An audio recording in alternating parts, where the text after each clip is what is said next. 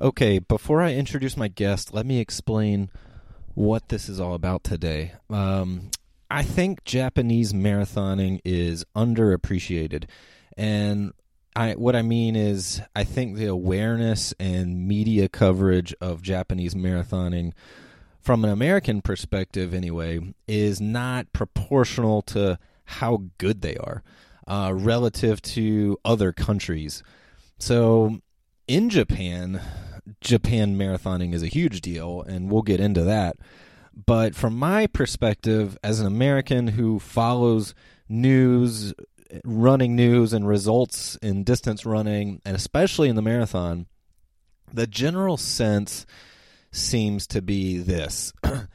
Basically, East Africans, uh, Kenyans, and Ethiopians in particular are at the top, and then there's everybody else, a sort of competing equally for the scraps. Um, we're kind of in awe of the East Africans. There's almost this obsession with trying to understand how they're so good and studying them and so on. Um, and yes, it is true that the East Africans do dominate marathoning at the highest tier. Um, as of today, if you look at the marathon rankings on World Athletics, 79 out of the top 100 athletes in the marathon just so far in 2022 are either from Kenya or Ethiopia. And then another 10 of those are from other East African countries. So I'm not saying East Africans don't deserve the attention they get and and that's a whole other conversation of trying to explain why are they so much better. Um, what I'm saying is, I think there's a misunderstanding if you think it's just the East Africans at the top and then everyone else is basically equally competitive way down on a different level. Um, that's just not reality. The Japanese have incredible depth at the elite level. Um, so I ran some numbers off the World Athletics website, and as of this week, uh, so far, just this year in 2022 alone, here are the stats. Um, on the men's side, the number of athletes who have run under 210 in the marathon, again, just so far in 2022. Uh, so, number of men under 210 79 Kenyans, 60 Ethiopians, 44 Japanese, and 5 Americans. Uh, the number of athletes who have run between 210 and 215 81 Kenyans, 35 Ethiopians, 62 Japanese, and 17 Americans. So there's a pretty big gap between Japan and the US. I mean, 44 men under 210 just this year and only 5 Americans. Um, and all these trends are basically the same on the women's side, except the gap is not quite as big between um, Japan and the U.S. for the women. So, for example, um, in 2022, there have been 28 Japanese women go under 230 in the marathon, and 14 American women. Uh, but the point is, this gap is kind of surprising. I mean, the Japanese are really good and they have this incredible depth, and you wouldn't really know it if you didn't go digging for the information. We're just not really told about any of these people or how this even came to be. Um, I have an idea of why that might be the case, which I'll talk about later.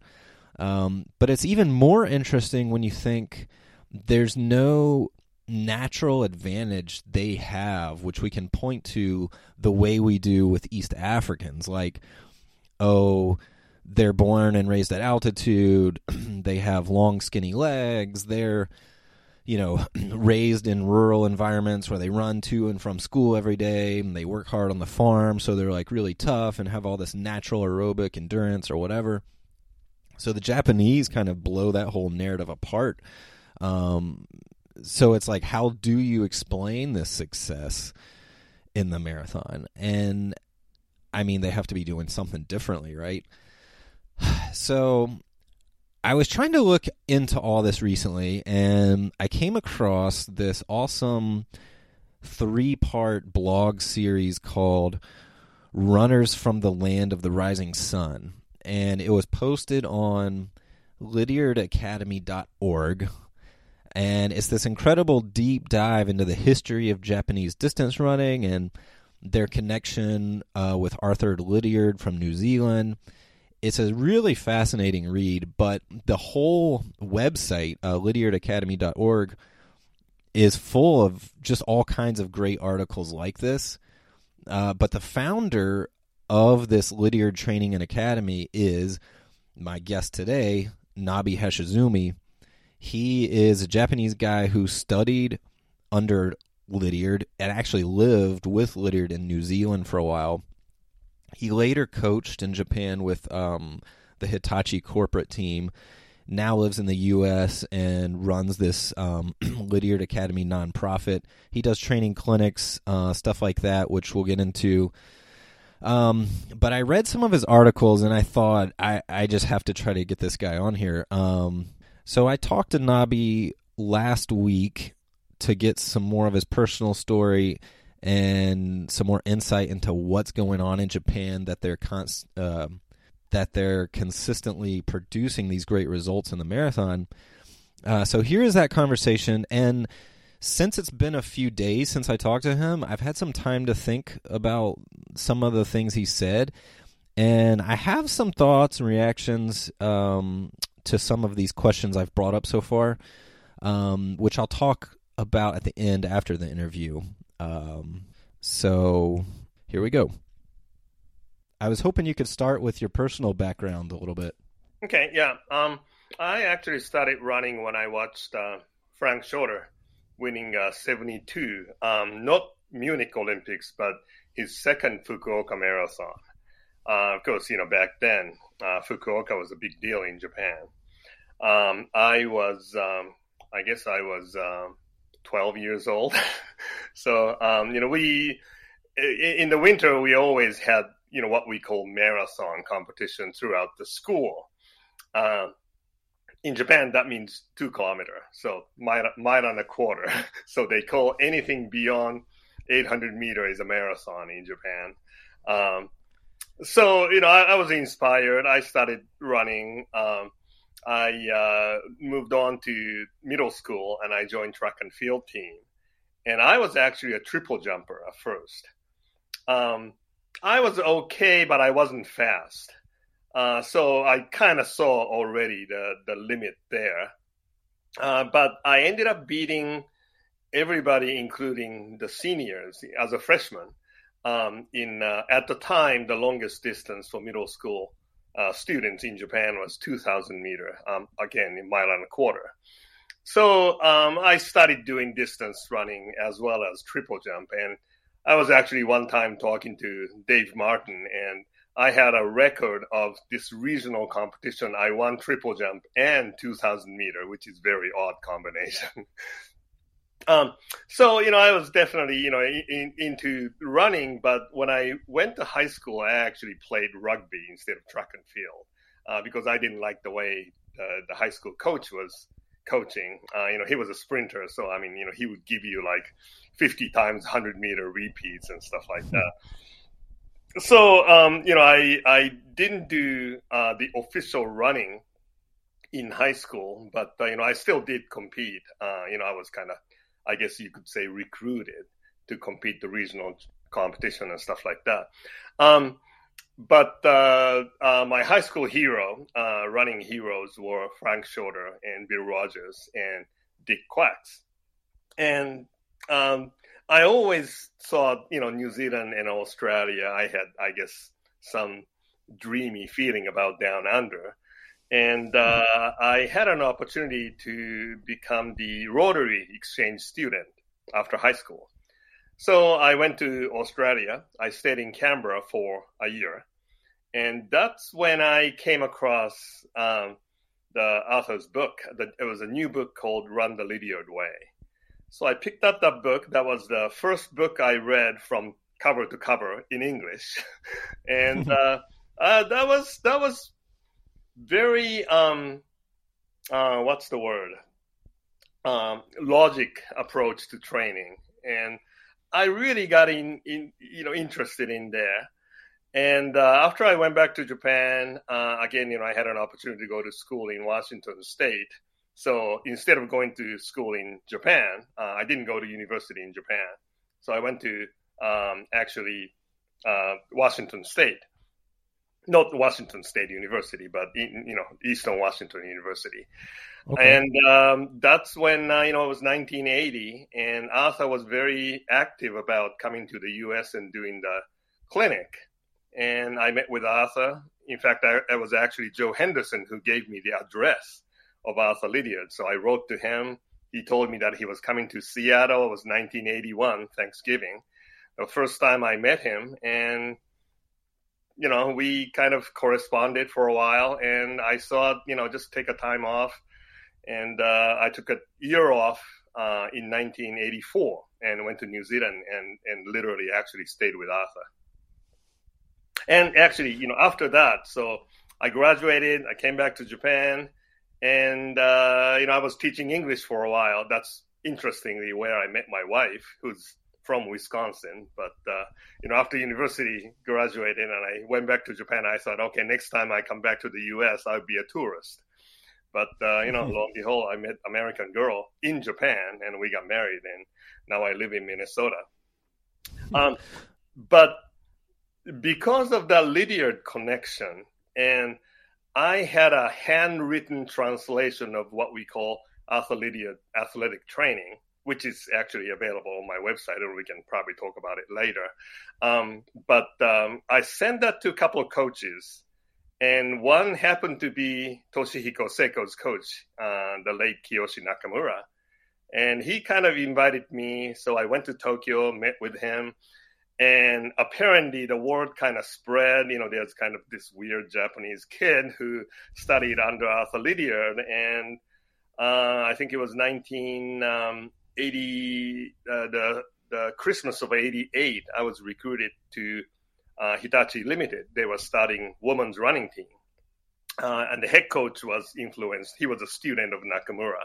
So he heard about me from Nakamura and he recruited me, and uh, I became the first um, non Japanese university graduate Japanese to be hired by Hitachi Limited. wow. I have a couple of questions uh, in there. Um, the first one is when you were a kid and you said your running heroes were uh, Frank Shorter, Bill Roger, Dick Quax. Um, I'm curious at that time. Um, I guess that was early to mid 70s. Were there any um, runners at that same level from Japan yet that could have been heroes for a kid like you at the time? Um, there were a few, yes. Um, but you might actually moving forward, ask a question about the era of Kimihara, Tsuburaya, stuff like that. That was a little before me. Mm-hmm. Uh, I was in the 60s. And right. yes, uh, one of the heroes would have been Usami, who was actually favorite at Munich Olympics. He won. They used to have what they call pre-Olympic games. You know, they kind of test the stadium and the marathon course and stuff like that. So year before the Olympics, they used to have uh, pre-Olympics international competition, and Usami won Munich pre-Olympics in uh, 71, I guess in a time of somewhere around 212, 213, which at the time was, you know, very respectable yeah. time. And also he was the first Japanese to have won Fukuoka Marathon, which was local. And of mm-hmm. course, you know, Fukuoka was the unofficial um, international world marathon championships, and he was the first Japanese to win. And at the time, I think he ran third fastest time to uh, 210.37, I believe. So, and actually, that was kind of a big deal. And I remember I must have been fifth grade, sixth grade, and uh, you know, he, his name was actually in one of the textbooks as as kind of a sporting hero. So yeah, I mean that was a big deal. So Usami was uh, actually one of the, the Japanese guys. But f- between the era of Kimihara, Tsuburaya, and Usami as well, uh, until Seko, there was a bit of a drought by Japanese Yeah. marathon runners. Okay. Well, that makes sense. The timing of being in that drought and whatnot. Um, the other question I wanted to ask about what you said so far is, you know, when you started corresponding with Arthur Lydiard, you went to actually live with him for a time. Um, it sounds like you were there and studying under him more as a coach than as an athlete. Is that accurate? Um, Or were you were you training very heavily yourself, or were you more training of learning how to coach? I, Or I both. I was trying to be a decent runner. I never had a mark. You know, my my PR. Uh, you know, I had a marathon of you know two forty four, which is okay. But I mean, you know, you talk to some of the big guys and they say, "Oh, it's a glorified jogging," you know. And uh, you know, five k was you know I tried to break fifteen minutes in high school and I couldn't. So that was kind of my level. So I wanted to improve my time. So I I tried. Uh, but I mean, you know, I was I was quite fascinated with the training system. You know how how it was put together, and and it just makes sense. And uh, so you know that aspect of it, I, I was really kind of drawn into it. And uh, the funny story actually was, uh, you know, Arthur's biography, uh, the master coach. Um, right before he passed away, 2004, he signed in that book for me, and he put my star pupil. So I I read it and I said to I said to him like you know so you're putting me in the, the same rank as Peter Snell, and he looked at me with a smirk and he said, "Not as a runner." so, so yeah, I, I wasn't you know I was never quite a, a runner, a, a good runner, but in a way that kind of helped me when I became Hitachi coach because I was at the level of women's national mm. level runner. So, you know, as a coach, my job, one of my jobs was to to pace runners. And mm-hmm. uh, you know, I I I was actually very good at like, you know, if the the uh, the workout was supposed to be like, you know, whatever the pace, um, 95 seconds per lap for I mean literally, you know, we did 20k tempo run on a track. So mm-hmm. 50 laps, we were going boom, boom, boom, 95, 95, 95. I was very good at that. And, yeah. you know, I would pace the runners and they would take off in the last couple miles or whatever. But, uh, so, you know, it, it worked out really well that way. So it sounds like you were the original link between the Lydiard system and the Japanese system that kind of uh, started that connection. Is that were you the first one that kind of got that started in Japan? Oh, no, no, no, no, not at all. actually, okay, okay. Actually, see, the the Lydiard success was 1960 Rome Olympics. You know, where Snell right. won five, uh, the 800, and uh, Murray Halberg won the. I'm sorry, I'm, I'm sucking a, a cough drop. You know, I got COVID a month ago. Oh. Um, but anyway, um, 1960 was the, the success of Lydiard. And the following Olympic, the host country was Japan. It was Tokyo Olympics, the original Tokyo mm-hmm. Olympics in 64. And Japan was pretty good with marathon. And it was always focusing on longer distance marathon, uh, maybe 10,000 on track, but uh, the marathon was it. And Japan had a abysmal uh, result in um, 56 and oh actually 52 starting from uh, Zatopek. And my Zatopek track runner winning the marathon was just absolutely eye-opening to Japanese marathoning. Uh, but they kind of stuck with that marathon is a different event. It's the endurance event. So they had a really bad showing in Melbourne in 80, uh, 56, and then 60 Olympics was just terrible. So the federation thought, well, we got to do something about it. And at the time, incidentally, the head of the federation in Japan was the uh, Mikio Oda, who was the known as god of track and field in Japan. He was the first Japanese to win the gold medal in triple jump. So there's kind of a connection with triple jump and, and you know my background mm. too. Um, but anyway, he looked at the world scene, and at the time, 1960 was either Gerschler, the interval training, or Lydiard training, this new up and coming training method. And uh, I, I, read this in the biography of uh, Tsuburaya, actually, the guy who won the bronze medal in the Tokyo Olympic Marathon and you know later committed suicide. Um, but he thought that interval training can improve your time quickly, but you don't quite you know you don't know when you peak. But Lydiard mm. training is really peak on the day and and the long term gradual uh, development. So they decided we'll go with Lydiard. So they actually sent top distance and marathon runners to New Zealand back in 1963. In fact, twice. And both Kimihara and Tsuburaya were on the team. And uh, interesting, the team uh, team leader at the time, the team coach or manager, was Kiyoshi Nakamura. So the connection actually was starting in uh, 1962, 1963.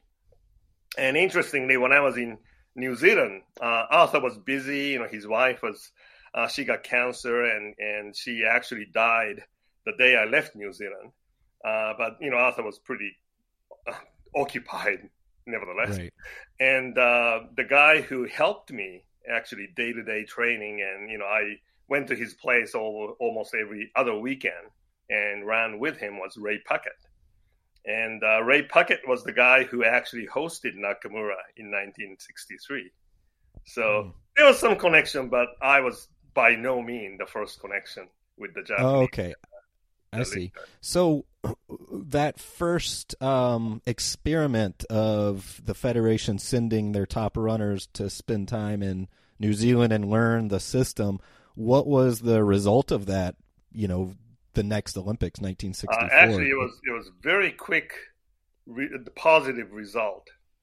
Um, at the time, the one of the guys, uh, the really small guy, he actually later became the university uh, coach. But uh, Nakao, uh, he became the first Japanese to break 220, and you know, again, you know, this is way back in 1962, 63 time.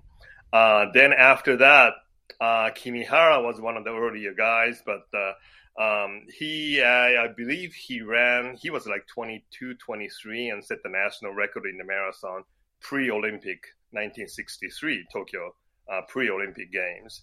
And uh, um, Terasawa, uh, also another guy on the, on the training camp group, uh, he broke Abebe's world record, 215. I think he ran 215, 14 or something. And at the time, that was the world record. And so he broke Abebe's record.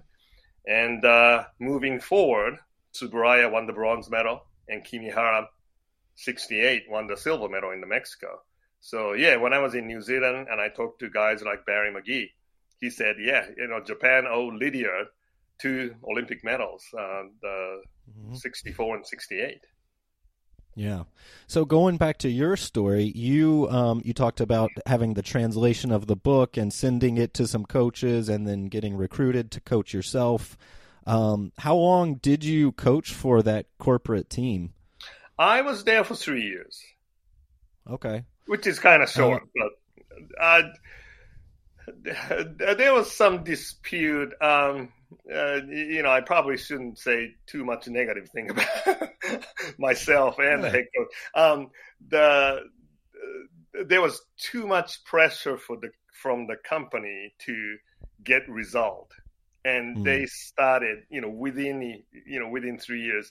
You know, maybe I could have been a little more patient, but the the company started pushing like if the you know this is a young ladies. Uh, you know, we're talking about 18 up to 23 years old, and mm-hmm. uh, some of them are fresh out from high school, and they started saying, well, you know, if you if they can't meet the time, uh, the the target, uh, they they should be kicked out, which yeah. is actually not, you know, the like I said, Lydiard long term development philosophy, and uh, right. especially I was as a coach, I would go and recruit those young ladies, and uh, three of them from Hokkaido, all the way from Hokkaido, Northern Island, down to Tokyo, and they moved. You know, left the the family and all that. You know, they were committed, and if they were committed, we should be committed as well. So you know there was right.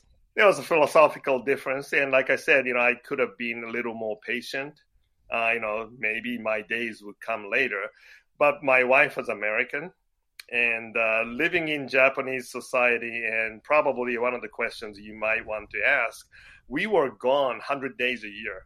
Out of 365 days, uh, we were gone for training camp 100 days a year. And wow. if you look at the scene right now, they most Japanese corporate team runners are probably anywhere from 150 to 200 days a year gone for training camp. And it, it was really hard on my wife who can't really speak uh, Japanese and living alone sure. in a strange city. And uh, that was a lot of strain, uh, you know, in that respect as well. So we decided, you know, it's time just kind of pack up and come back to the U.S. Are there training camps far away, somewhere in altitude or something? Uh, Where do they go? As well as, yeah, um, a lot of runners now uh, go to Kunming, China, because it's closer. Not much um, the the time, you know, the jet lag. Uh, but right. they still come to Boulder. They come to uh, New Mexico, Albuquerque. Oh, okay. uh, they go to Flagstaff. There were uh, Osako, who finished, I believe he was 16, uh, 16 uh, 21 Tokyo Olympics marathon. Uh, he's based in Flagstaff. And the guy who just won Twin Cities Marathon a month ago, um, or three weeks ago, I should say, um, he's training with Osako in Flagstaff. So there are okay. a lot of Japanese. They don't. Uh, some do go to Europe, but kind of rare. They go to uh, I think Switzerland, uh, the Alps, to do altitude training.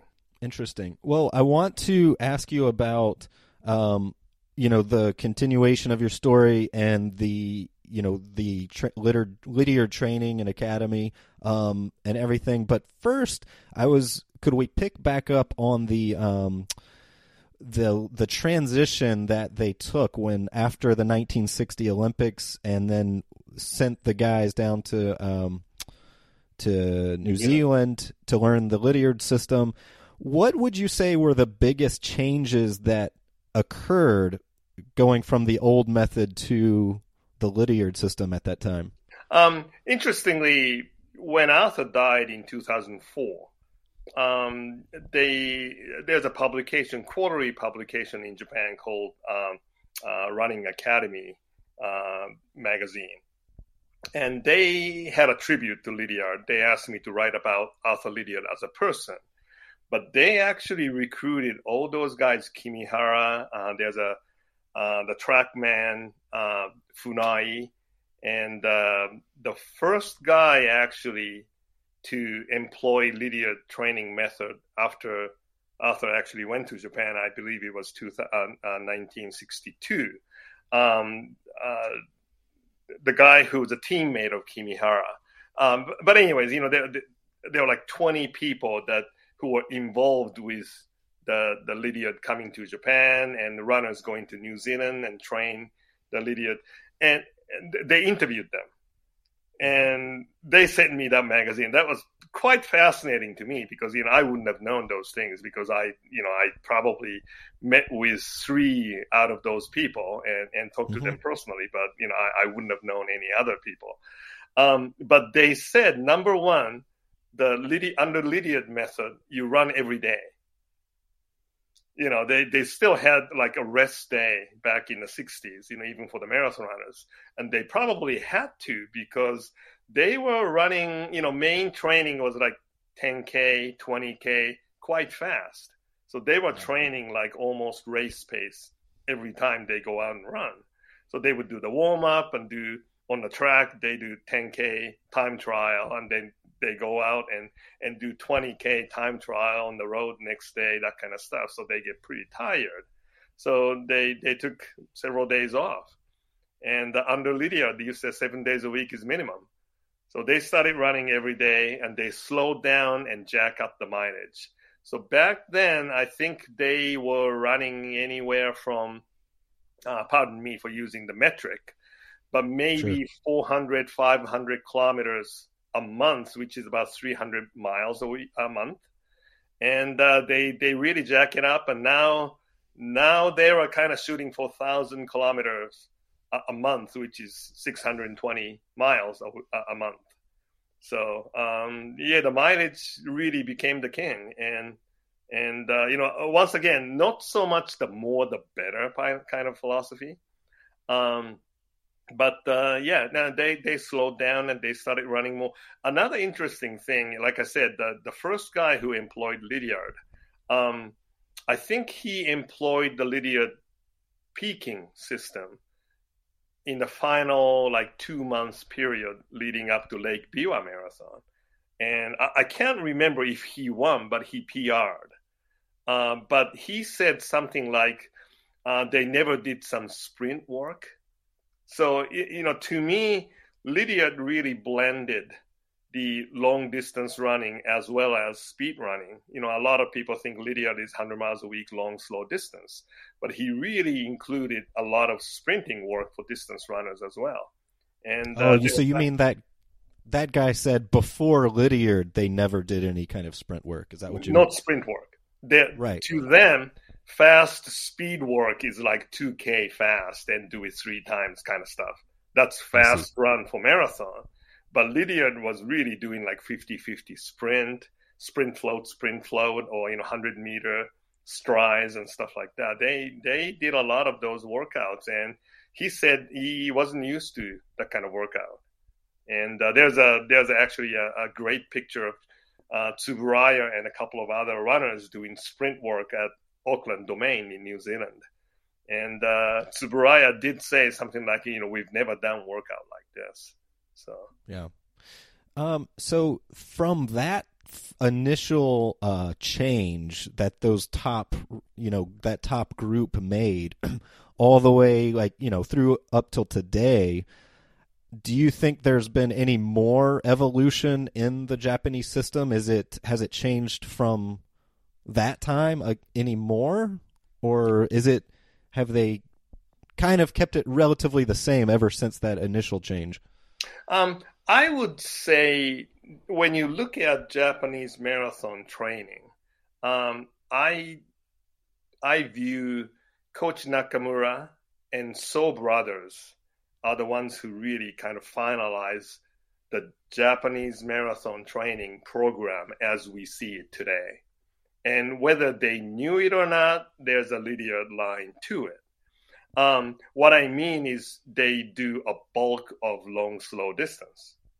And I, you know, I sent you that kind of a stoic, uh, the conditioning period. You know, they would do 60 minutes in the morning, 90 minutes during the day, 60 minutes in the evening, three times a day, every day, 60, 90, 60, 60, 90, 60. They just tried to beef it up and they they do that and slightly different format that but that's that's kind of from Lydiard. And when it comes to peaking, uh, Nakamura and So Brothers really started doing a lot of, you know, they call it tempo run, but 30k, 40k tempo run, time trial, whatever you call it. But they they run close to marathon pace 40K, and that became signature marathon training. Interestingly, that happened, um, I believe it was 1977 uh, Fukuoka Marathon. Bill Rodgers won that race. But one of the So brothers, Shigeru So, the older twin brothers, um, he was second to last. He was like 52nd or something. And he got so mad that he he decided to try one more time for Beppu Marathon in February. So they have basically have two and a half months to prepare. But he trained like crazy. But he was mad and he just did at the time really crazy training. You know, he just ran a marathon. And he would do 40k tempo tempo run two weeks later, another 30k tempo, you know, stuff like that. And and he wrote a book about it, and it's pretty fascinating. But comes Beppu Marathon, he ran the second fastest marathon in history, 209.06. And wow. he became the first Japanese to break 210. And he went back, looked at what he did, and it was that long tempo run. And mm. if anything, that Fukuoka that he bombed out was a part of training. He did 26 mile tempo run. Oh. So he yeah. put together and he said, Oh, you know, you do anywhere from six to eight times 30 to 40K tempo run leading up to marathon, gradually picking up the pace. Now, I've discussed this with a good friend of mine from uh, Japan, uh, Toshinari Takaoka. He, he's a tw- uh, 206.16 runner. And I, I argued him, and of course, you know, he didn't argue back, but I argued him that this is the pattern of Lydiard. You know, he, he was the one who did time trial for track. So you would do twice a week, 5K time trial in the final six weeks. Now, of course, marathon, you can't do twice a week 40k tempo run or time trial run so you would right. stretch it out but i mean it's the same pattern you gradually pick up the pace but you're teaching your body to run 40k so for the japanese mm. marathon runners you know they would do uh, in toshi's case you know he would do 40k uh, somewhere around 216 219 something like that so it's somewhere around 230 marathon pace but he right. would do like three or four 40k, another three or so 30k, and a couple of 20k as a speed work. So you run 40k slightly slower than target marathon pace, but you would do 20k right at the marathon target pace. Hmm. Um, when we say you know the Japanese system, quote, um, you know today in Japan, how much um, how similar are the different groups to each other and you know the country as a whole um, is it even is it accurate to say the japanese system like as if most of them are basically doing the same philosophy of training whereas i think in the united states there probably is no american way there's so many different groups and coaches that are doing a variety of different approaches. So, how accurate is it even to say the Japanese way today? Is it? Do you think there's more um, cohesion within Japan than there is in other, like say, in the U.S.? I would say more cohesion, yes, because uh, like I said, Nakamura really was the guy. You know, of course, you know he he coached Seko, and Seko became after Tsuburaya and Kimihara you know, we had probably 20 years drought, and all of a sudden Seko became the national hero.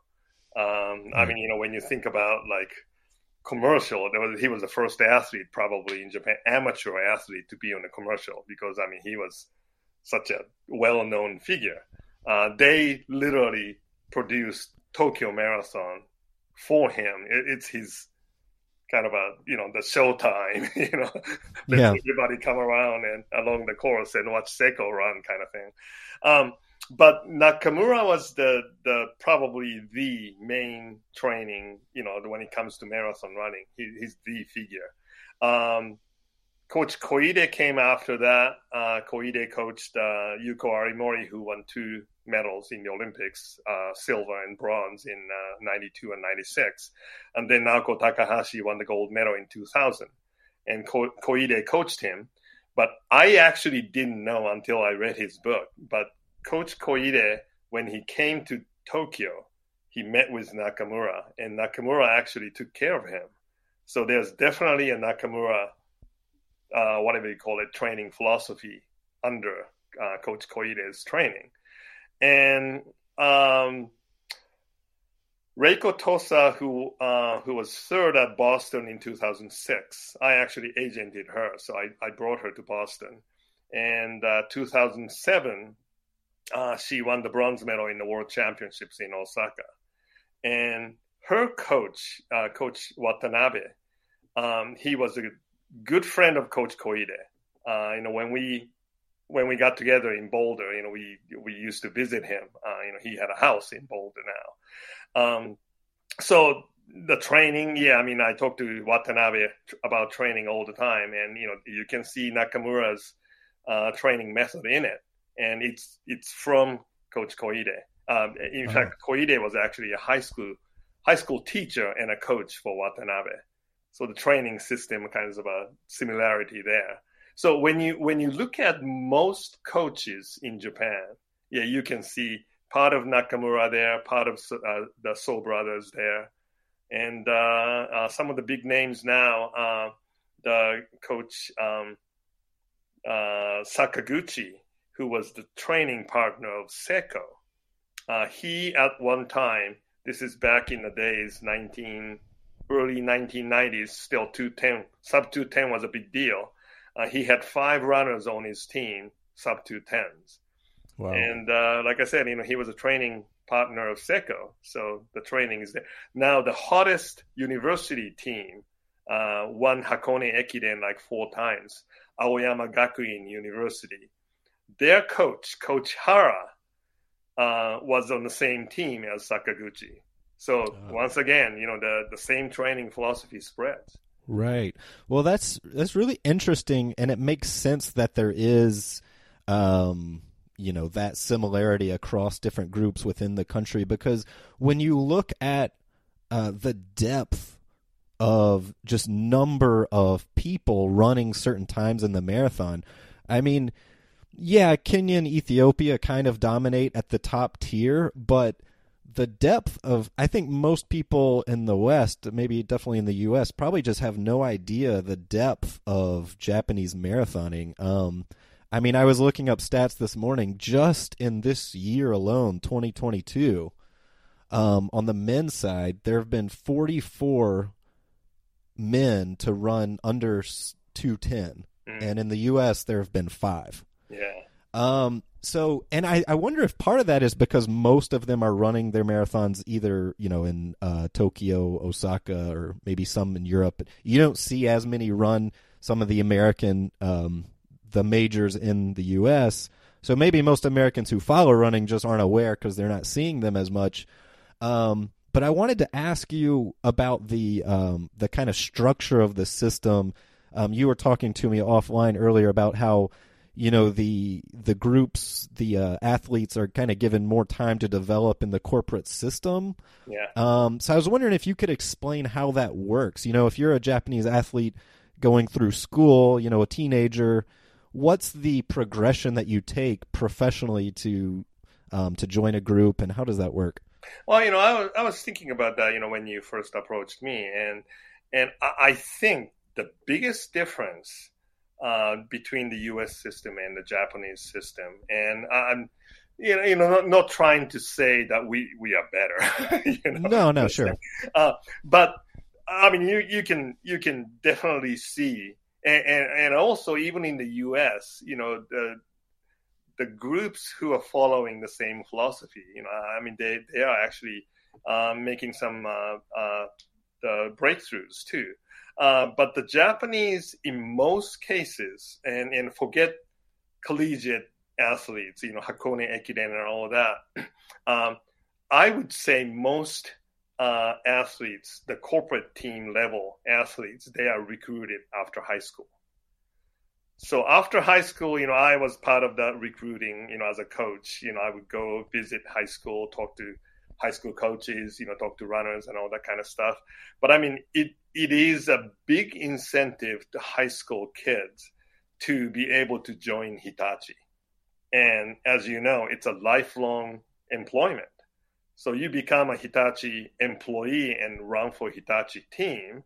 Uh, in fact, you know those three girls from Hokkaido, northern part of Japan, we we still communicate, and they uh, actually three of them, and and out of three, two of them are still within Hitachi working, and we're talking about I think they're late 40s, early 50s, and uh, you know they retired as an athlete, of of course, uh, but they stayed on on uh, Hitachi company, so it, it's a it's a big incentive, and during the early stage, uh, so we're talking about 18, 19, 20 years old, um, we at least, you know, it's, it's a company's, you know, team philosophy, you could, you, you might say.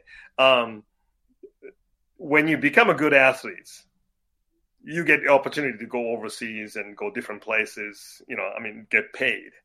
Um, but young athletes don't have that but they are the ones who need that kind of opportunity. So we took them to different places, training camp. We actually took you know, eight young girls, like I said, between 18 and 23 years old, all the way to New Zealand for four weeks training camp. And, you know, they, they were just barely scratching the surface to, to compete nationally. But we thought they are the ones who need that encouragement. So, like I said, you know, they, they take 100 days a year off, you know, their training camp. Um, and, and also they are training uh, their obligation to the office uh, at Hitachi. They go to the office between nine and one o'clock. So you actually do the office work. You do morning workout. You you know take a shower, have breakfast, go to work a little later. You know instead of eight nine o'clock. But then after lunch and one o'clock, you take off, go back to the the dorm, and uh, you know get ready for afternoon workout, which usually stay starts at uh, three o'clock. So they still work, and and what it does is you still have the office um, uh, experience. So when you get hurt, instead of getting cut off, you know, you go back to the office. You know, when you when you can't train, uh, you might walk, you might do therapy, and all that kind of stuff. You know, alternate exercise. But if you can't do any of that, you go back to normal work hour, eight to eight to five. So what it does is it actually builds your future career as well. Now I know America tried to do that. Uh, you know, I remember Brian Sell uh, from Hanson's. You know, he was was a kind of a big deal that he works for Home Depot. But I mean, it was during that Olympic period, a few months time. I, I don't know what he was doing at Home Depot, but maybe stand up and greet people or you know for commercial or whatever. After the Olympics, he's gone, and it's, right. it's a very short term. But the Japanese system is a long term. They they develop, and like I said, when you are hurt, as an American professional athlete, it's it's one of the worst nightmare. If you get hurt, there's no income. But in Japan, they still take care of you. You still you you have to do the office work but right. they still take care of you. You're not going to be fired. So, when you get recruited from high school, do you even go to university? And is in Japan is university athletics as much of a big deal as it is in the U.S.? Um, university is not as big. I think the corporate is is bigger. Now, as you probably know, Hakone Ekiden and there are a couple of Ekiden road relays. Um, they're big, and uh, uh, one of the biggest dilemma I think that Japanese have right now is because most big time collegiate athletes that's their goal. So they're done with the Hakone Ekiden, they graduate from university, they're done. They, you know, whether it's mentally burnt out or whatever. Um, mm. Like I said, the guy who um, uh, won the Twin Cities Marathon three weeks ago, he won Fukuoka Marathon in 2021 so he's a damn good runner, 207. But he was a Hakone Ekiden runner. And after he graduated, he actually he thought about quitting running and he was um, actually uh, applied and, and he was accepted to work for a, a, a candy company but he decided, okay, you know, I'll just give it a one more shot. And I think right before he graduated, he ran his first marathon, and I think he ran 208. So he thought, oh, you know, maybe I have a shot. So he decided instead of going to a candy company, you know, join his old coach's company, G uh, GMO, I think it was a computer company, and hmm. uh, now he's a corporate uh, professional runner. But a lot of collegiate, good collegiate runners, you know, they they tend to just quit after the, the you know the senior year. Now there's some exceptions. There's a woman, young woman who um, I think he uh, she she finished eighth or or ninth in the World Championships 5,000 meter at uh, Eugene uh, this past spring. Um, but she graduated from high school. She joined the company's team but then online, I got to know this guy, and he said, "I'm the professor at Doshisha University, and and my student, you know, Tanaka Nozomi Tanaka." And I said, "Oh, you know, I thought she was a corporate team." And he said, "Yes, she belongs to the corporate team, but she's taking my class." So some athletes seems like you know it's, it's a new system. I, I wasn't aware of it, But some mm. athletes now they still take college courses, still belong to the corporate team and compete for right. them. Okay. So in the corporate system like that, I'm curious from the corporation's perspective, you know, Hitachi, whoever it is, what is their incentive to support these athletes for such a long period of time when I it sounds like relative to other non-athlete employees maybe these runners are actually not as productive, you know, finan- economically speaking, if they're taking 100 days off for training, only working nine to one, that kind of thing. So I'm just curious, what is the, you know, so from the American perspective, I see, you know, there's some shoe companies that might sponsor some runners, and it's sort of like marketing for them. These guys, whoever's running, oh, we, you wear our shoes, you're kind of brand exposure for us, and they see it as a kind of investment that way. But I'm curious from the Japanese corporations, what's their incentive in this system financially speaking? They televise most major marathons in Japan. I mean, literally start to finish. Um, there was um, so Hitachi decided to have a woman's running, and this is you know we we call it running team, but it, it's Ekiden road relay. Uh, that was 19, um, I, I, believe, eight, yeah, 88. So that's that's when I started. Um, early, uh, I would say mid 1980s, uh, the woman's running just took off like wildfire in Japan. There was a tiny little woman by the name of Matsuno, um, Akemi Matsuno. Um, she, I mean, you know, when when women's running wasn't that big deal, but they still had the Ekiden relay, and she had like, you know, she passed 15 runners or something like that, and she was kind of dramatic. She always collapsed at the finish, and you know, Japanese love like, oh, you know, you you gave it your best kind of thing. Right. And, and so she became a really big name, and all of a sudden, women's Ekiden. I mean, you know, the corporate team started having a women's Ekiden team right and left. Um, she worked for this small supermarket, and the funny name Nico Nico Do Market or something like that. Nobody heard that name. I mean, even today, even even me living in America for 30 years, I still remember that name. Why?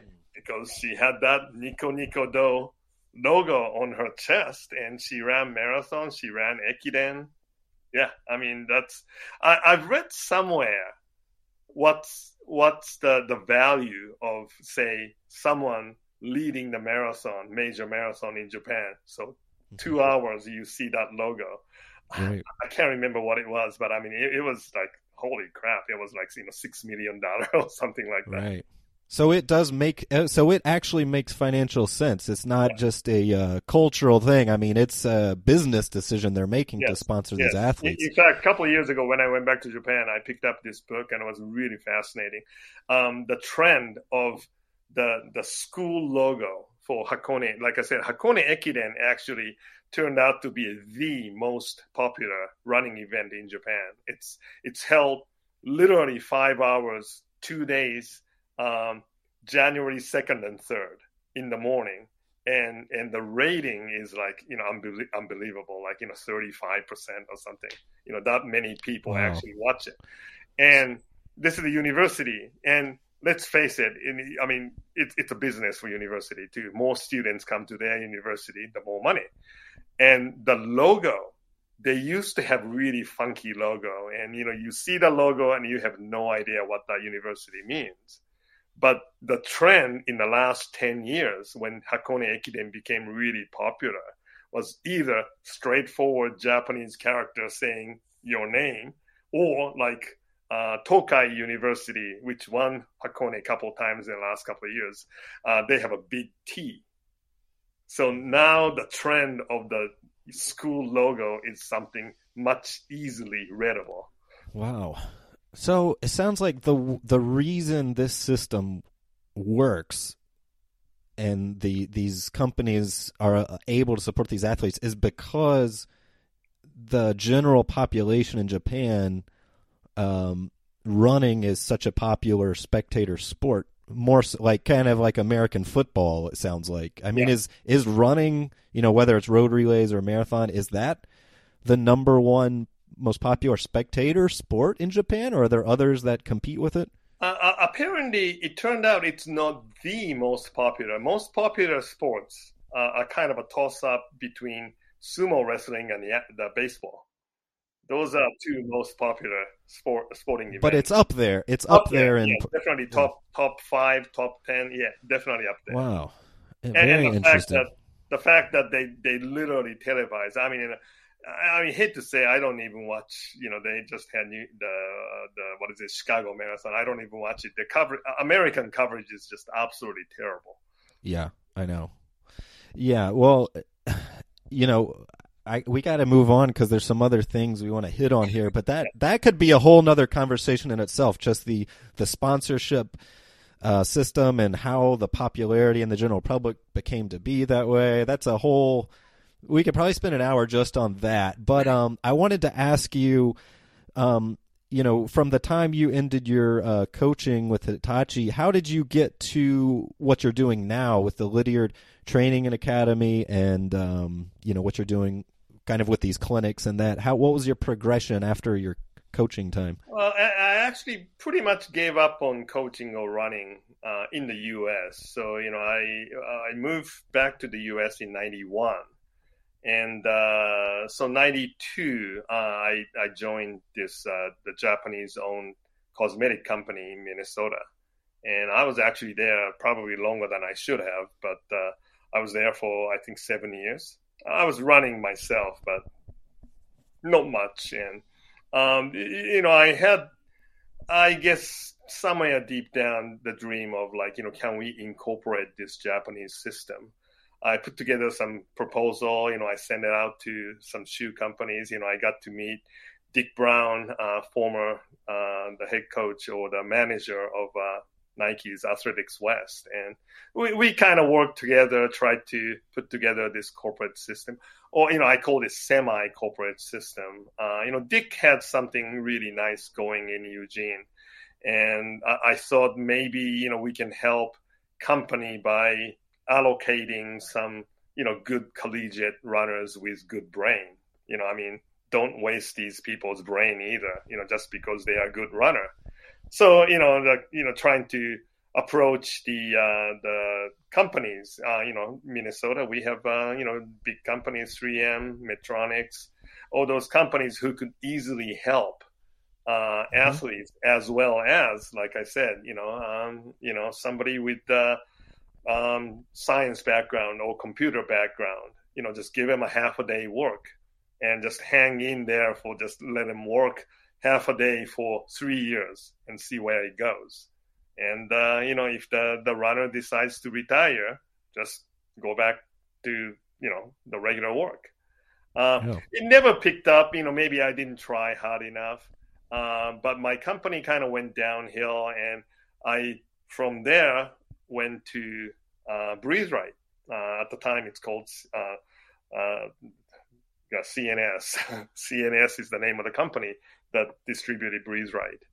Mm-hmm. Um, I worked there for like uh, I can't remember four years, five years. Um, but uh, once again, the company was bought out by European company.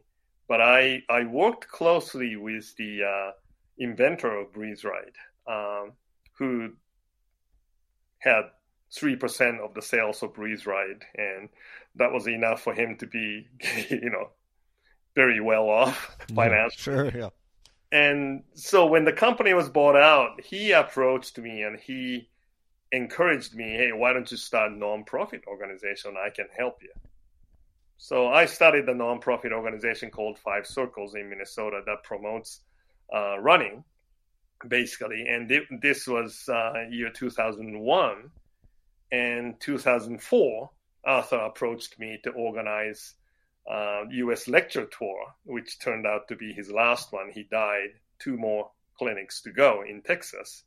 Uh, but the Five Circles sponsored Arthur's last 2004 lecture tour. So from there, yeah, um, you know, we still have Five Circles. So Lydiard Training and Academy is under the umbrella of Five Circles. Oh, okay. Now, what are you doing with the uh, St. Louis Marathon you mentioned um, and the clinics there? Um, so yeah, we have an online training program based on Lydiard Training. It's called Running Wizard. Uh, it's runningwizard.net. And uh, there's a, a, very strong ally. Uh, he's the co-owner of a running store in St. Louis by the name of Running Niche, uh, Bob Dyer and he approached the uh, St. Louis Marathon. I guess its official name is Go exclamation mark St. Louis. and you know they host a lot of races and stuff like that. Uh, but uh, St. Louis Marathon is in April, first weekend of April, and they decided to use Running Wizard as the official training program for St. Louis uh, Marathon. And uh, so it's about you know 20 plus weeks before St. Louis Marathon, and they wanted me to come out and and do the uh, promotion of Running Wizard and St. Louis Marathon. But I thought this might be a good opportunity. You know, I used to do this Lydiard clinic. It's literally two and a half days plus shoes and and and form, so it's it's three full days. Uh, but uh, you know, we decided to do use one weekend, which is November 11, 12, 13, to do the Lydiard clinic and uh, do the promotion of the St. Louis Marathon and the Running Wizard. Oh, okay, so you're going to St. Louis for yep. that weekend, and so people can come do the clinic, and then they, if they want to sign up for the Training Wizard program for the St. Louis Marathon. Yeah, I tried to do Zoom, but you know, just as every educator in the world noticed that uh, it, it's different. It's it's a yeah. good, convenient alternative, but it's not a substitute. right. Yes. Um, so if you're doing the St. Louis Marathon, there there's a special promotion for Running Wizard. Is that right? Yeah, correct.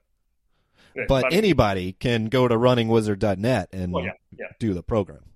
Anybody who's interested in the clinic, uh, if you go to lydiardacademy.org website and look for Lydiard Clinic page, and you can sign okay. up there. Uh, so the program does it have all types of programs for different distances, or is it focused on the marathon? Oh no, we we have everything from five thousand. Oh, excuse me, 1500, 5k, 10k, half marathon, and marathon. Okay, very interesting. So this would this be comparable to sort of um, like if somebody bought the uh, Jack Daniels training formula book or something like that? Like it's sort of you can personalize it to your relative um, ability, or you know, how does it actually work when you sign yeah, up? Yeah, uh, it's it's you you basically plug in your current level, which is hopefully you know your most recent race time. Um, but you know if you don't have it, you know we have what we call VO2 max interview. Um, but I would actually encourage people who can actually run. You know, meaning like you know if you're a real beginner, you know you can barely get out and run uh, you you can use this VO2 Max interview, and, and we have a beginners program as well. Know, starting from 15 minutes up. Um, but if you have um, the you know enough fitness to go out and run, you know, I, I would encourage actually to go to local school track and do four laps and plug in as a mile time. So that's your current level. And yes, so you know it kind of gives you the the training pace and depending on what you plug in as your longest run. Uh, we go by duration, not the distance. So mm-hmm. if you can run one hour, here's a starting point. Here's your plan. You know, hour and a half and two hours.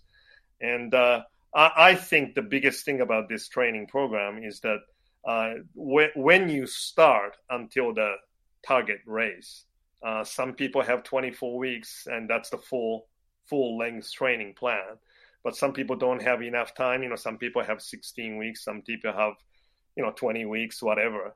But depending on your background, uh, it, will give you the the appropriate ratio of conditioning phase and hill training and interval and etc. Wow, so that sounds like a very uh, solid, reliable uh, source for a guide because, and it's it's all kind of based in the Lydiard philosophy, yeah. right? Yeah. yeah, yeah. I, I I would say if you ask Arthur Lydiard, okay, I'm starting today, and I my my target race is this day, and this is how many weeks we have. What kind of training should I do? This is the plan he would give you. I, wow. I mean, I, I really believe that.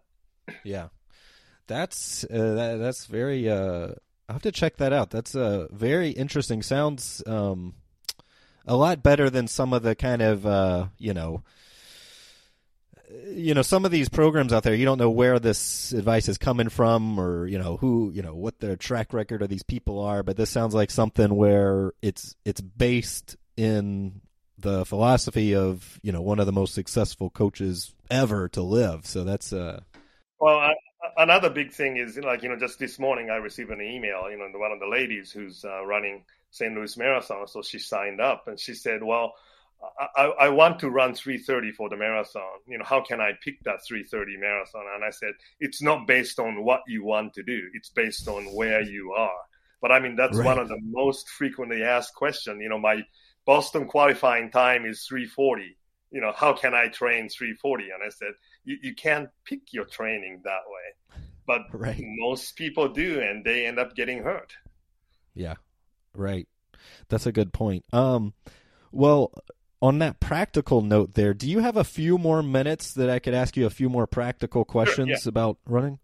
Yeah. Okay. Um, you know, we talked about how you know the in the early '60s, uh, Lydiard kind of transformed the way that the Japanese started training for the marathon, um, and then it there's still a very strong Lydiard thread even through all the way today, but it's kind of maybe not exactly the same format as it was back then. And you mentioned the uh, the kind of base period of like three times a day, sixty minutes, ninety minutes, sixty minutes.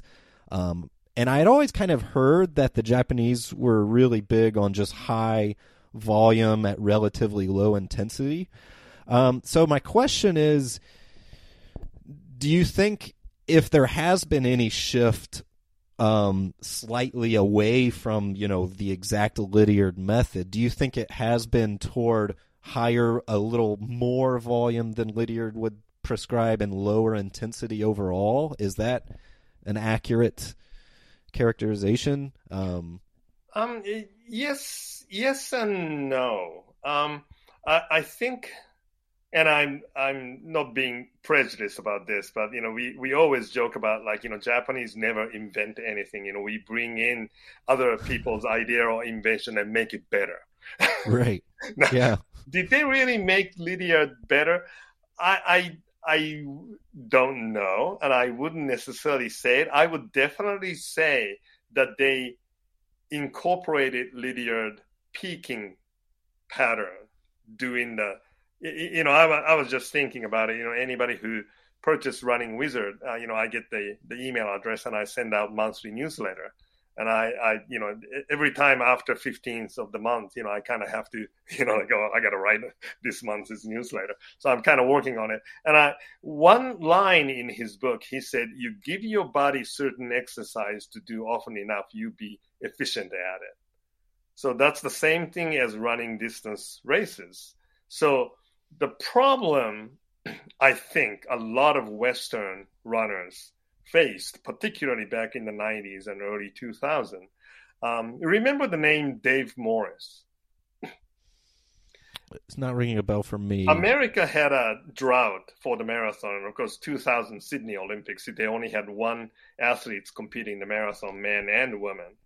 He right. was at that time the marathon runner. And I I had no idea, but this guy actually went to I think he ran for Toyota. He went to Japan, ran for Toyota. This American guy did. American guy, yeah, Dave Morris. Out of blue, he ran 209 at Chicago, and all of a sudden, boom, he's the the new American hope, and and you know he's going to be the Olympic hopeful and this and that. Never hear about him ever since. Now, I ran into him. I believe it was 2002 um, uh, Twin Cities Marathon. And I asked him, you know, why did you leave Japan and come back? And, you know, what are you doing now? And he said, oh, I hated Japanese system. You know, they do all this long run and long, fast, you know, 30K, 40K tempo run. And I was always tired. And I love doing 400 meter repeats. So, you know, just left Toyota and came back to the US. He, I think, joined the group in Albuquerque or something. Now he's doing the repeat. Never ran as fast. And, uh, you know, I, I, talked to some Japanese coaches, and not Toyota, but, you know, Japanese coach, and, you know, who remembered Dave Morris. And he said, well, let's look at what your objective is, you know, what you want to do in the training or run well in the, in the race. And he ran well doing Japanese system in the race, but he didn't like that training. He came back to the U.S. and never ran as fast. Now, um, so I think Japanese system doing 30k, 40k tempo run works. Now you have to. Koide used to say that you have to build your legs so your body can handle that kind of workout. Now, interestingly, the Lydiard used to say you have to build your aerobic base by doing 100 miles a week so you can manage doing a lot of anaerobic training intervals. You know, it's a more of a metabolic uh, reason to do the long distance marathon type of training. But marathon coaches in Japan are saying that they have to do that long, slow distance so they can build their legs, so they can do uh-huh. those 40k, 30k tempo run. Slightly different thinking, but it's it's the same same basis. So I, I really think Japanese, knowingly or not knowingly, adapted and employed Lydiard principles for for the track event to marathon. And uh, I, I think it's really working well. Uh, you know, every Japanese coach you ask, most of them, I mean, I would be I would be surprised to see any coach not doing 30k, 40k tempo run. Yeah, um, and you know the Lydiard system was pretty big on uh, very stark uh, periodization. You know, the the base phase, the hill transition phase, and then you get into your specific stuff. How do the Japanese treat periodization for the marathon? Uh, you know, that's an interesting point. Um, they they they don't really look at it that way. You know, they they certainly don't do hill training as such. Uh, they don't really do interval training as such, which I personally think that that's their their mistake. You know, they they should. You know, I mean, we can really go on talking about all these things. Um, yeah. Osako, the who the guy who finished sixth in the Tokyo Olympic Marathon. Um, I, I, don't know if you know him. You know, he was coached um, by Pete Julian. He came. Yeah, I, I, remember he was uh, kind of training with Galen Rupp for some time. Right. I remember Correct. he was in yeah. Oregon. Yeah. Um, after Waseda University, which was the, the university Seko went, so once again, it's all the, the same base. at the time, the coach at Waseda University, Coach Watanabe, not my friend Watanabe, but the other Watanabe, uh, he was coached by Seko. So once again, it's it's the kind of a same Nakamura school thinking. But Osako didn't like it. Um, not so much that he didn't like this old style running, but you know he wanted to do fast, quick run. You know he wanted to. He got beaten, lost Japanese national title in the last hundred meter sprint couple times. So you know he wanted to do quick, quick, quick, and and when Nakam, well, you know they they were all Nike athletes. So when when his coach Watanabe visited the Nike headquarters and talked to Salazar, you know they they kind of clicked. You know I mean Salazar was doing among other things, you know, doing a lot of sprints, sprint work, you know, like 400 mm-hmm. meter all out. I mean, you know, I saw Galen Rupp and Mo Farah running with Centrowitz, you know, that kind of stuff. You know, I mean, yeah. 400 meter all outs. And, and Osako liked it. So he, he did that. And I've read Watanabe's book and he said, well, you know, Osako wanted to do something beyond what we've been doing.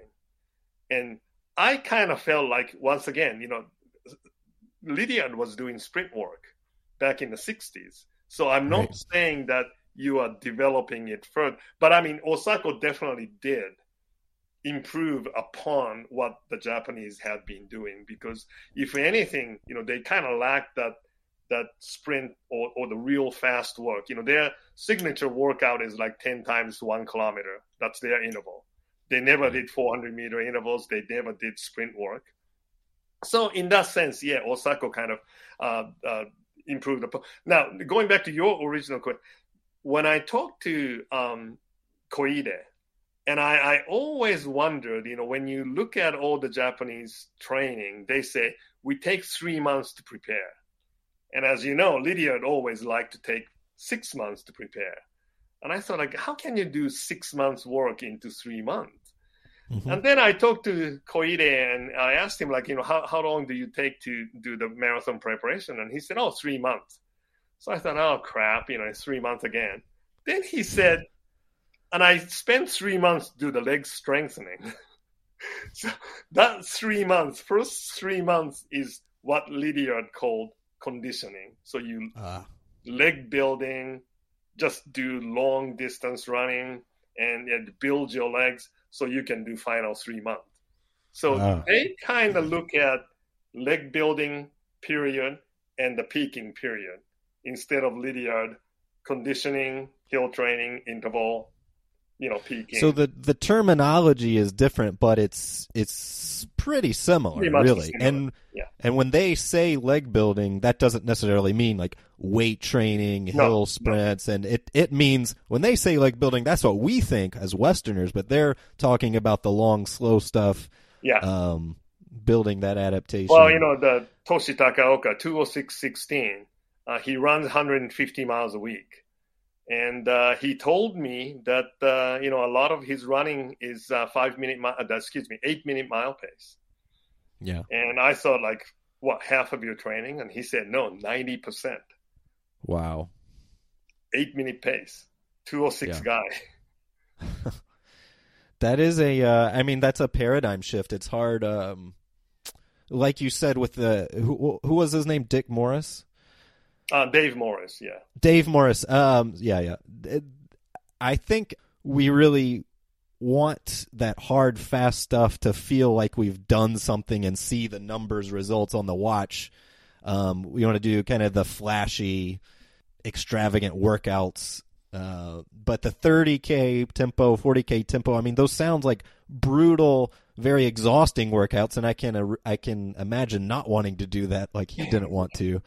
But then again, I mean, the marathon is a brutal event. So if you want to be the best, you you I guess you there's no getting around doing some of that I, brutal. Stuff. I think it's it's mentally as well. You know, I remember. Yes, I mean it's it's not an easy work.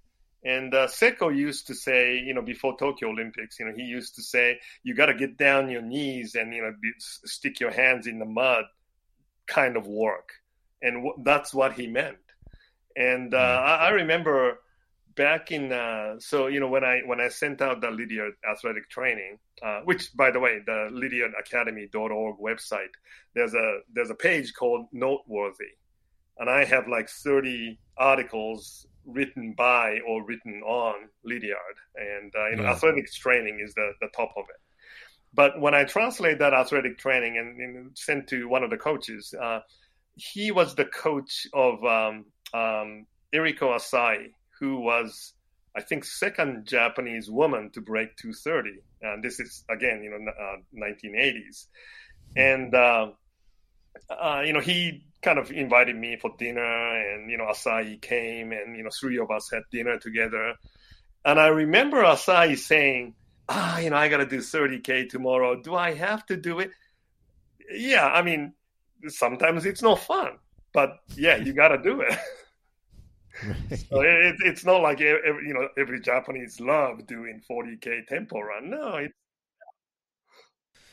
but that's the approach that they've bought into and they're committed to. So you yeah. know, um, well, you know, actually, you know, if you don't mind, you know, one thing I was going to say. Um, sure.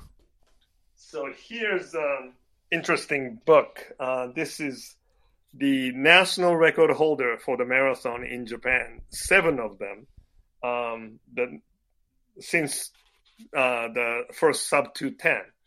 And one of the guys actually So Brothers coached, uh, Kodama.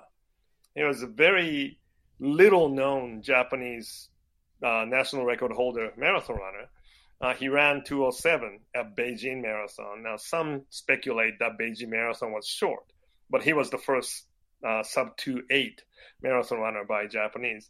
And, you know, so it's all written by those guys, seven guys, and they, they write down what kind of training they did as well.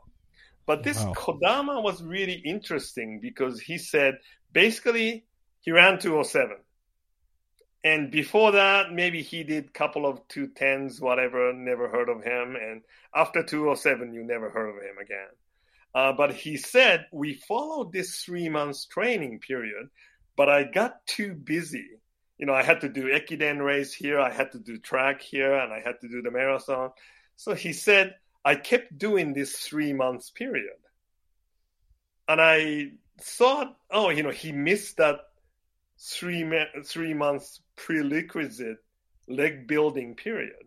So he was mm. basically doing the final kind of peaking training plan one after the other, and he, he never succeeded. So once again, you know, again, you know, I was talking to my friend uh, the Takaoka, and uh, you know, he's the one who actually sent me this book. So I said to him, like, well, you know, I think his downfall, Kodama's downfall, was because he didn't have that foundation workout. So you're saying after he ran the 207, he never went back to the foundation period. No, and that's why he right.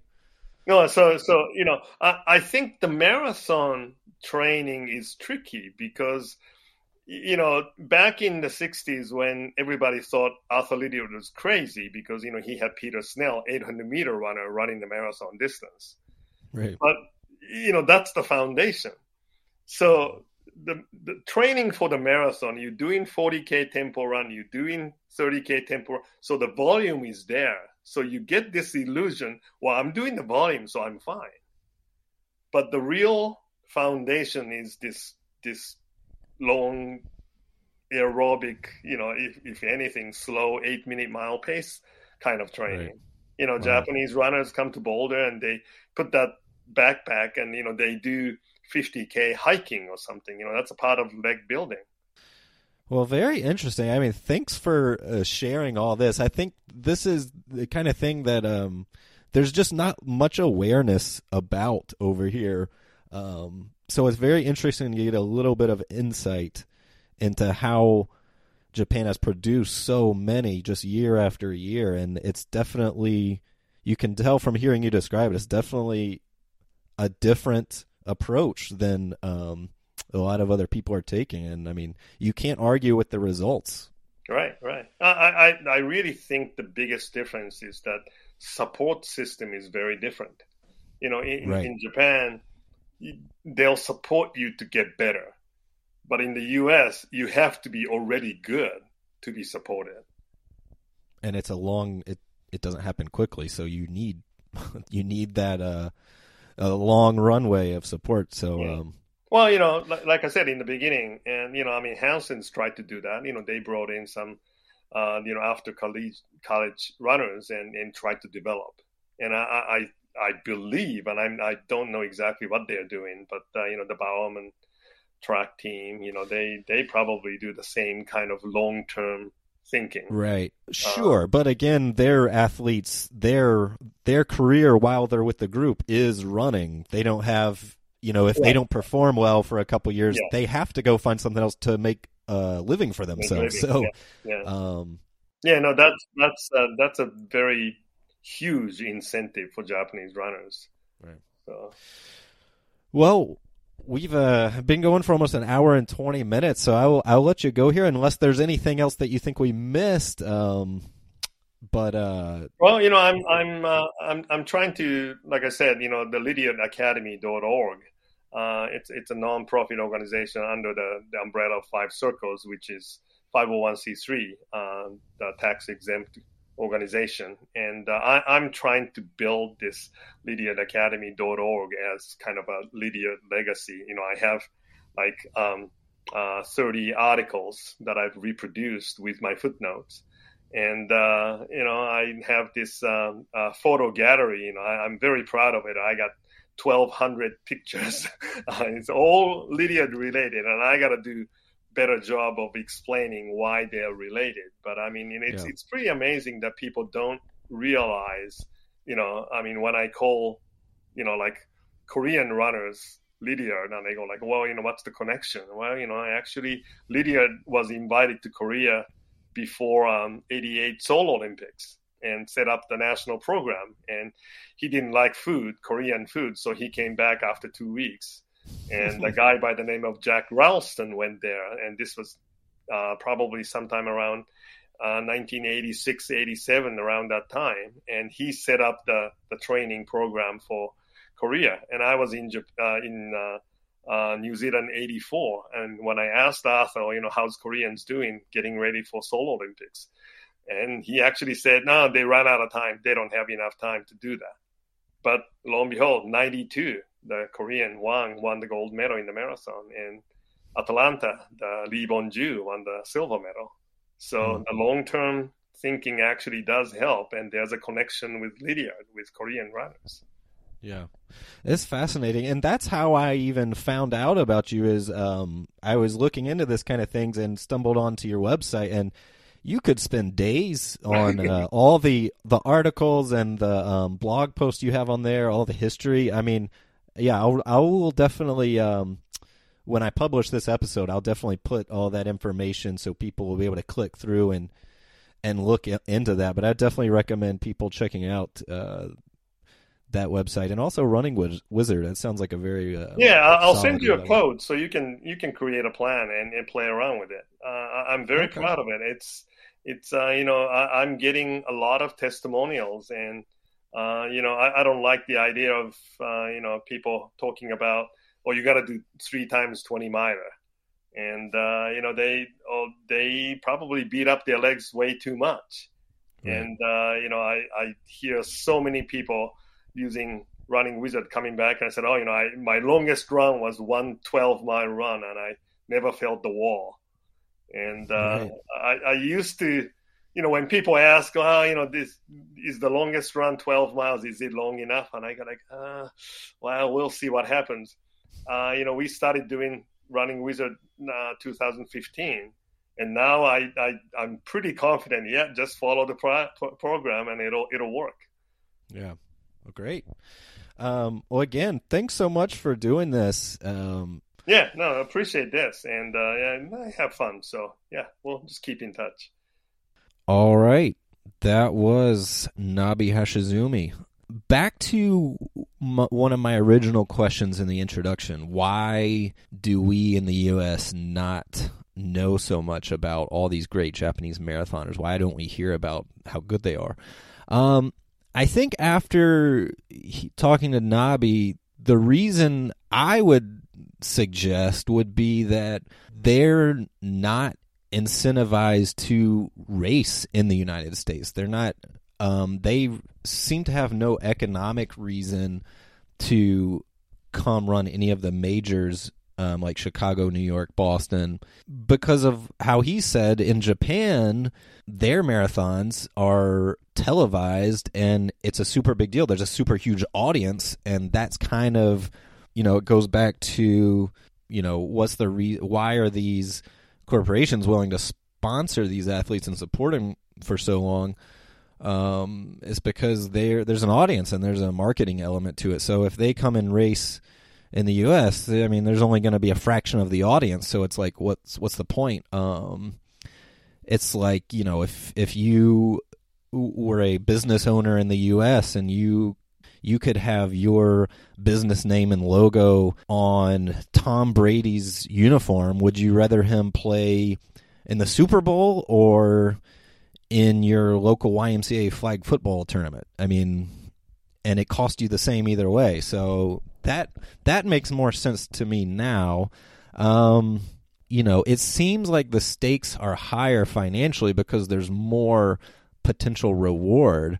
As a, a Japanese, I mean, you could get into this awesome you know, like Nobby said, I mean, it's a huge incentive to try to get recruited into a corporation and then, you know, have this lifelong um, career path ahead of you potentially.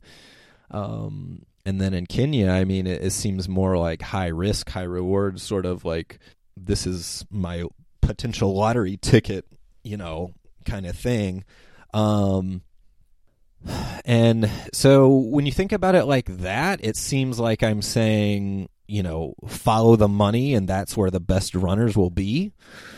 But, you know, the argument against that would be that doesn't explain how Frank Shorter and Bill Rodgers were so great. I mean, there was a time when there was no money in the sport, but um you know, I guess that was a different time and maybe now the money does play a larger role. I don't know. Um so it's kind of it this is all kind of prompted n- new questions that uh, could be a topic for future conversations, but um I'll go ahead and wrap this up. I guess I should say since um, I did the episode a couple of months ago about my marathon coming up towards the end of this year, which I'm still training for, and uh, it's going really well. I don't have an exact time goal yet, but um, I'm running a half marathon this weekend. Uh, so I think after that, I should have a better gauge on what I'm going to be capable for in the marathon. But uh, for now, all I'll say is that um, training is going well. My volume has been higher than it was before grandma's.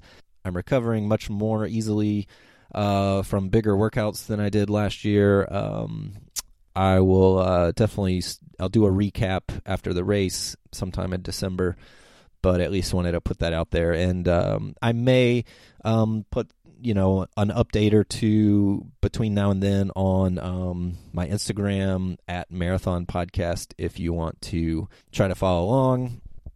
But for now, I will go ahead and sign off.